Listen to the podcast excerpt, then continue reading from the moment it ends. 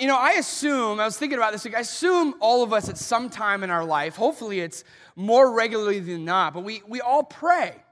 Sometimes we pray before bed, or we pray when we wake up in the morning. Sometimes we pray uh, right when we're about to eat a meal. Other of us, others of us are praying for a job opportunity, maybe praying for someone that's sick in the hospital. Maybe you're praying when your team's down one touchdown, you have no timeouts, and not that I've ever done that before. Yes, I have.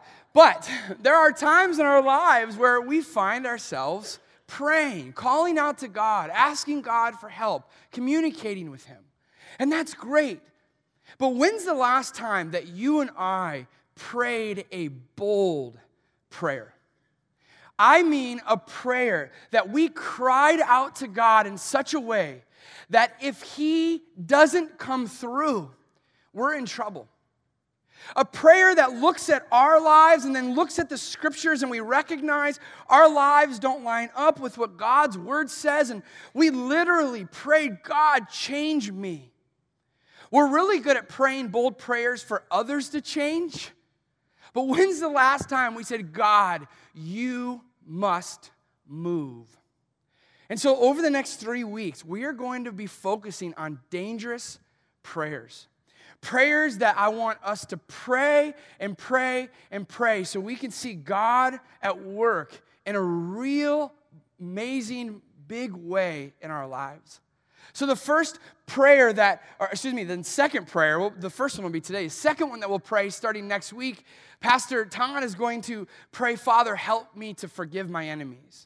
Now, that's really hard because we're not just talking about, okay, I, I, say I forgive them, but truly forgiving the people that we don't like in such a way that when we pray, God bless my life, we would pray the same thing for the people that we don't like in our lives. That is dangerous and really, really hard. And that's why I didn't want to pick that one. We gave that one to Todd. And then Pastor Jay will be here praying, Father, I'm a wreck and I'm desperate for your mercy. Again, I said it before, we're so, it's so easy to spot the people who are a mess. The people in our lives, the people that we see from afar, like, man, they need to get their lives together. When's the last time we said, I need to get my life together? God, I need your mercy and grace, and without it, I'm in trouble. So, for the next three weeks, we're going to be praying dangerous prayers, beginning today with a prayer that I remember praying years ago, one that I wish, looking back, that I kept praying in my life because I think it would have spared me a lot of hurt that I've gone through over the, the last few years. But to give you just a preview of what this looks like, let me show you these cute little pictures right here. These are pictures of my daughter, Eden. Eden and Micah, my five year old, have enrolled in this little tumbling class where they're just doing little gymnastics or tumbling and they're not really they're not competitive at all. It's just to have some fun have, get a little exercise. And i love this picture of eden. What you can't probably see from where you're sitting is her little tongue is sticking out in both of the pictures. And the reason her tongue is sticking out is because she's so concentrated on the beam. She wants to stay on the beam. And so her whole focus including why her tongue is sticking out is to get across step by step. Because she knows if she looks up or looks around or thinks about something else, she's going to waver. You can even see in this picture, she's balancing herself so she doesn't fall off the beam. And when I was watching her, I couldn't help but think about that should be our lives with Jesus. That we ought to live our lives on the beam where we have one focus, one purpose, one mission, one hope, that our eyes should be fixated on God in such a way where, yes, the pathway is narrow. We don't want to go right or we don't want to go left. We need to go one foot in front of the other. And yet, it's so easy for us to turn our attention to something else and to lose our balance and fall off the beam. You see, the difference though with Eden is that if she falls off, she falls off on a soft mat. If you and I fall off the beam, when it comes to our faith in Christ, it can turn disastrous. Disastrous for our personal relationship with God, disastrous at what's happening internally in us, and disastrous for the relationships in our lives. And may I pose this it also becomes disastrous to those who are on the outside looking in, trying to figure out if this God thing is real, watching your life, and when you fall off the beam and your eyes divert from Jesus onto something else, they see that as well. And so what we want to do today is that we want to look at what does life look like on the beam? To have a singular focus before God and what happens when we don't. And someone who know who knew this very very well was King David. King David in his journal in his journal entries that we have recorded that we now call the Psalms. He's writing to God, crying out to God about what's going on in his life. And in Psalm 86, we see he is in great distress. And the reason that David is in great distress is because he is under attack. That every single day that he wakes up, there are literally people who are after his life. But what's interesting is that when you read Psalm 86, you start to realize that yes, David is in distress. He is in pain. He is hurting. But he continues to put his trust in God. It's as if he's saying, even though I'm falling apart internally and externally, if my relationship with God is good, then I am good. And I've been thinking this week, wouldn't that be amazing? To live a life in such a way that even internally or externally, we're going through pain and sorrow and frustration and hurt, and yet we say at the end of the day, as long as I'm on the beam, as long as my eyes are on God, then I'm going to be okay. You know what? That's hard to do, isn't it? Even when life is good, it's hard to live life on the beam. And David, he knows this. He knows living life on the beam takes effort, it takes intentionality, that it does not come natural to us, us people who are selfish and prideful.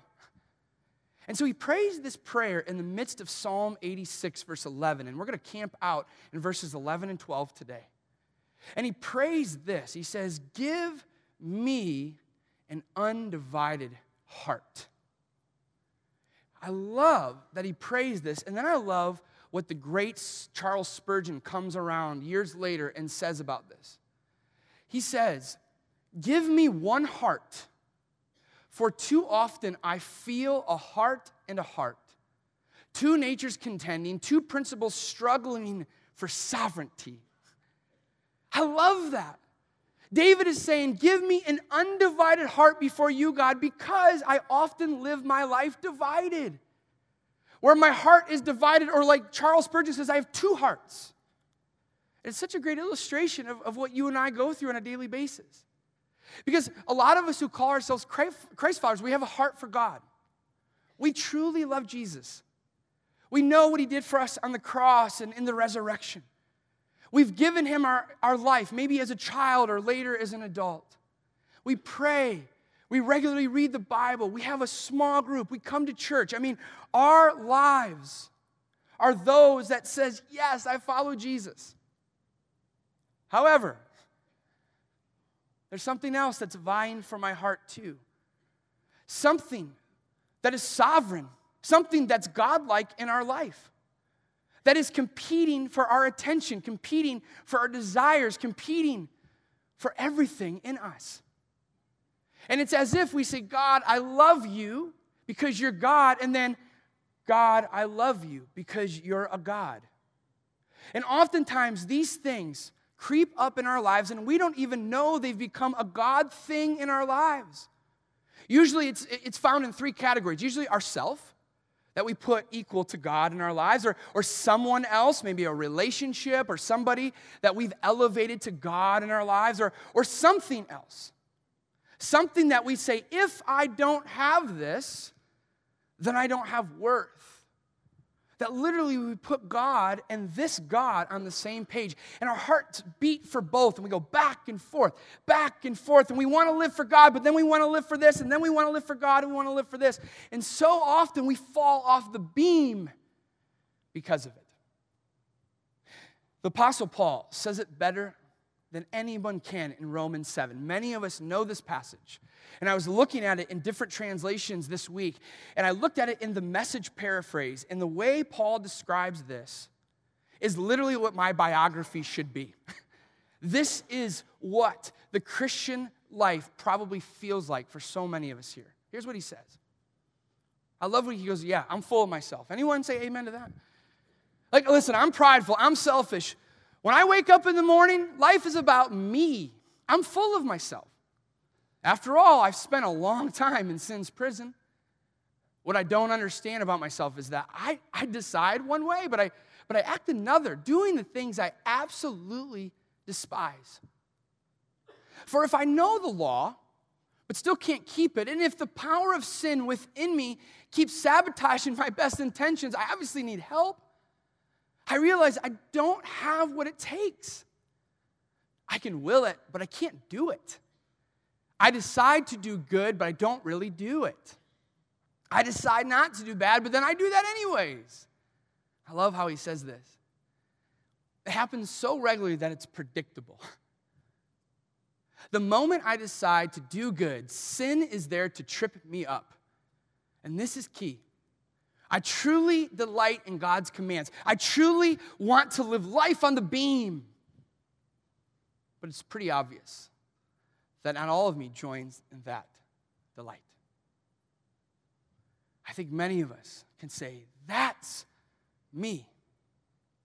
And if you feel conflicted, if you feel like you're a failure when it comes to your walk with Jesus, one, you're not, but two, welcome to good company. Because Paul is saying, I want to live life just staring at God and putting one foot in front of the other towards Him. I want to live life on the beam, but so often I crash and burn. What do I do? I want to pose to you that all of us in this room that call ourselves Christ followers probably fall into this camp at some point. The problem is is that we don't always recognize it. And oftentimes when we do, we justify it away or we excuse it or we blame others or we just say it's a part of life. Oh well, I'll try my best. The problem with that is it's possible to live with an undivided heart. So before we go on to see the answer to that, we have to look at the problem. And I want to look at the evidence of a divided heart. Evidence that you may look at practically in your life and you may say, wow, yeah, that's me. So for the next few moments, I just want to sit down with you.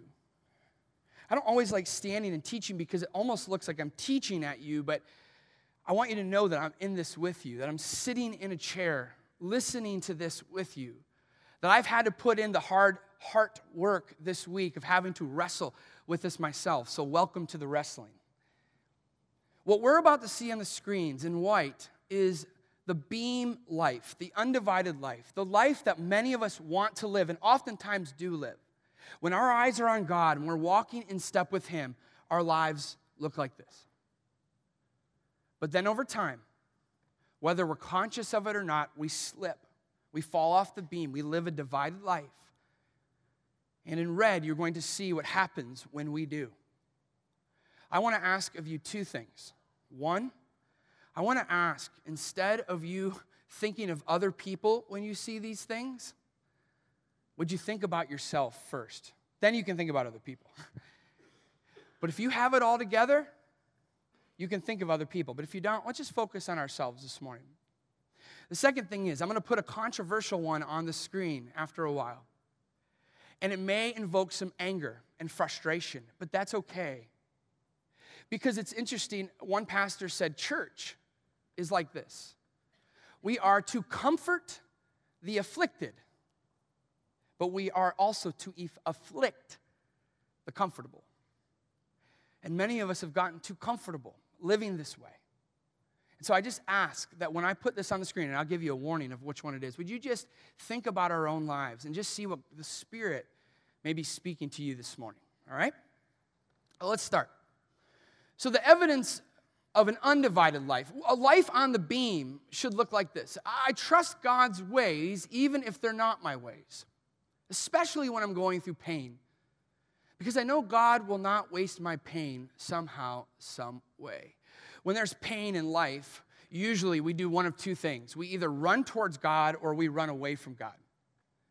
And pain is one of those tricky things because oftentimes when pain is inflicted on us, we either can blame God or blame other people, or we can say, you know what?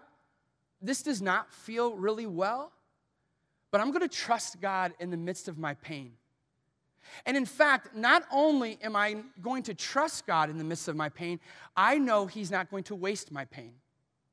And the way God uses our pain oftentimes is in three different ways.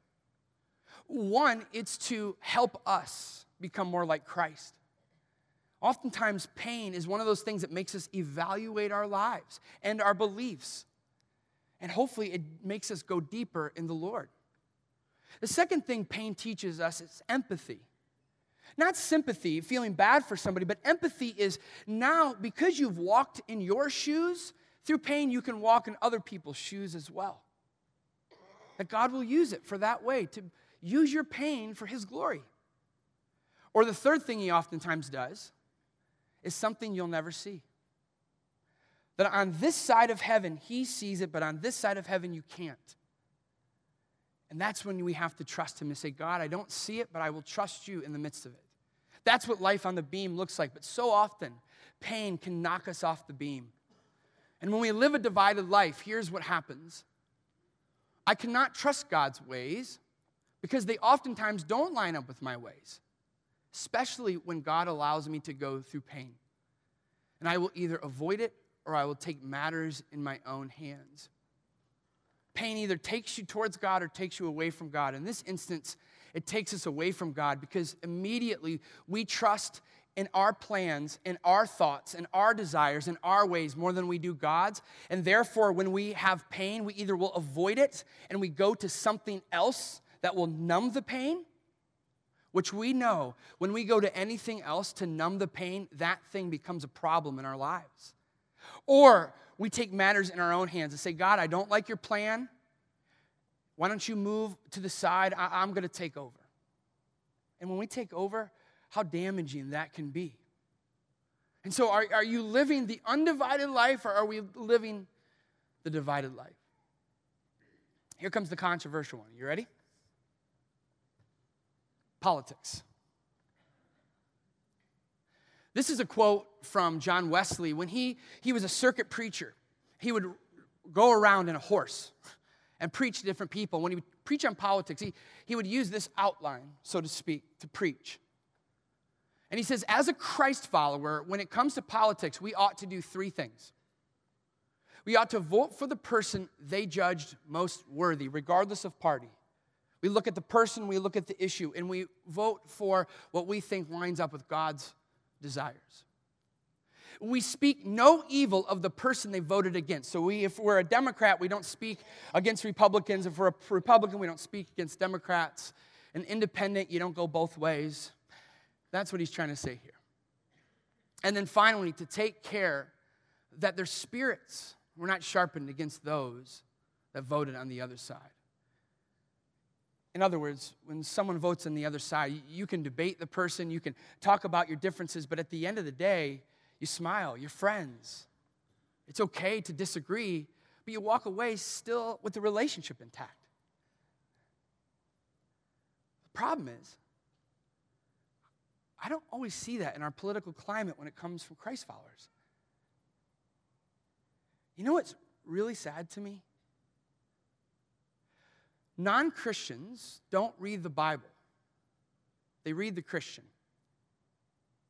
And to get a viewpoint of what Jesus is and who we are as a church and who you are as a Christ follower, they're getting it from your life and how you talk about people and how you lift up or tear down your beliefs, which comes to politics as well.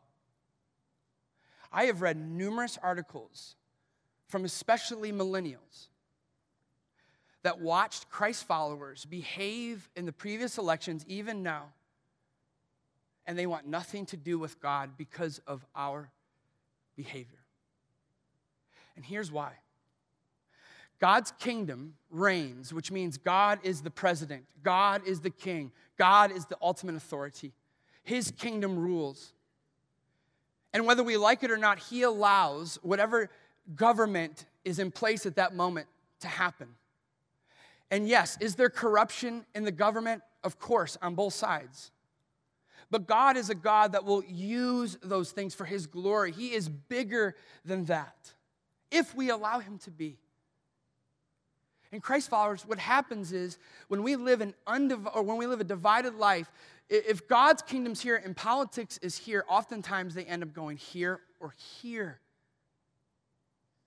Where we allow politics to become a God in our lives, and it makes us act out in a certain way that is not biblical.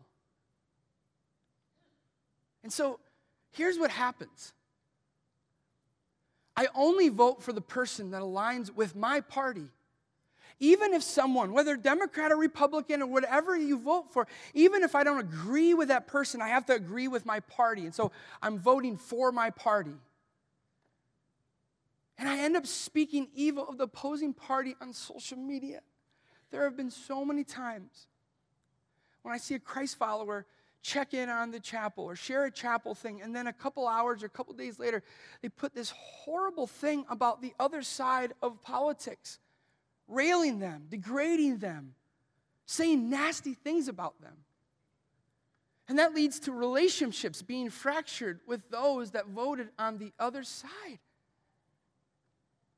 God gives us freedom to vote, and we should vote for whatever party and whatever person we believe lines up with our Christ like values.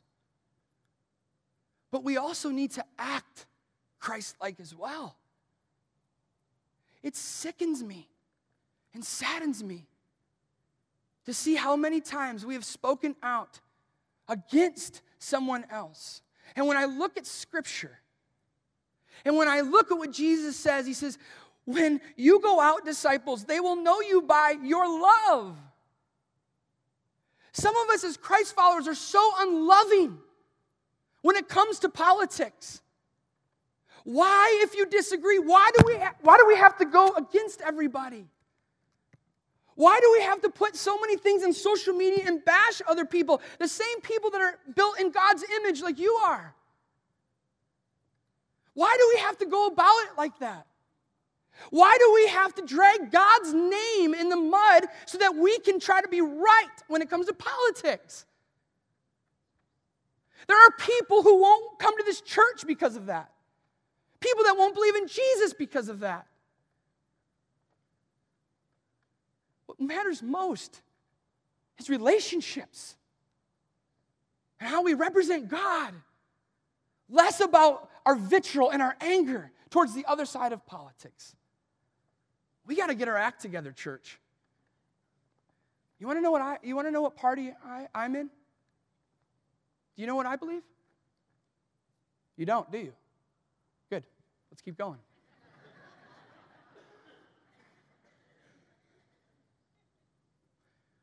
my words. I recognize the power of my words. And when I live an undivided life, I care more about others, and so I avoid gossiping and talking badly about people, no matter if I like the person or not. There are so many times where, especially in my own life, where I start to say some things about people, and it's so disturbing. I would never say that to their face, and yet I act this way. And if we're undivided, we, we know that we're not supposed to talk badly about people, even if we don't like them, even if we don't agree with them. We represent everyone fairly. Because so often on the other side, we do recognize the power of my words, but because I care more about myself than others, I gossip and I talk badly about other people, no matter if I like the person or not. I wrote that last part for a reason. There are many people who gossip and talk behind their spouse's back. I think you like your spouse, I hope, sometimes. How sad it is that we will drag our own spouse or our own kids or our own friends through the mud because we care about what other people think more than what God thinks. We got to do better at that. Or when I'm wrong, if I'm living the undivided life, I'm the first person to admit when I'm wrong and I apologize. And I'm the first one to ask for forgiveness because I care more about the relationship than being right. All of us know when we're wrong. We just don't always like to admit it. But if we live on the beam, if we live an undivided life, then it doesn't matter if we're right or if we're wrong. All it matters is we put the relationship first and we apologize first.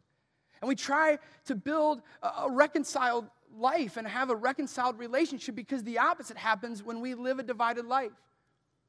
I have a hard time admitting when I am wrong because it's usually not my fault. And if I do apologize, it's because the other person apologized first. I can't tell you how many times in my marriage when Paula and I are arguing about something and either one of us thinks we're right or both of us think we're right. Isn't it funny? After a while, I can't even remember what we were fighting about. But I do know our relationship is completely fractured because none of us were willing to show humility.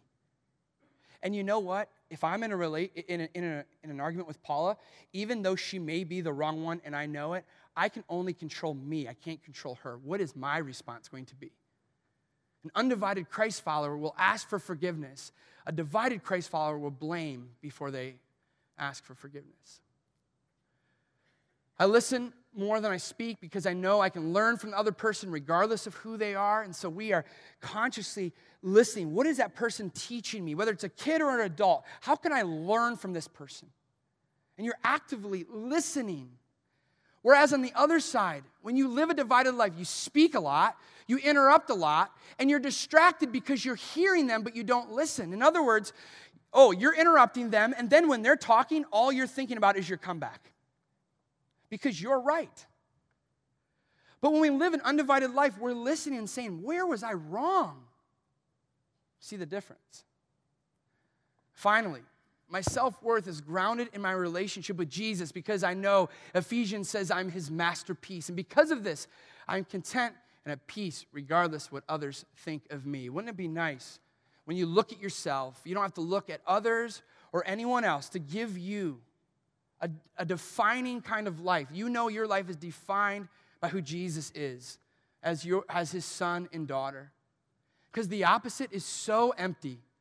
My self worth is determined by how I look, what other people think of me, my material things, what I have, or my job, or whatever I do. And because of this, I am often restless and I have an insatiable desire for more. When we live a divided life and you fill your life with things on the right hand side, let me tell you, you fill in a cup that has a hole at the bottom of it. And every time you want to define yourself by the mirror, you define yourself by what other people think of you, you define yourself by what you have, you define yourself by what you do, you fill it up. By the end of the day, it's empty, and you're looking at your life and it's empty again. What do you do?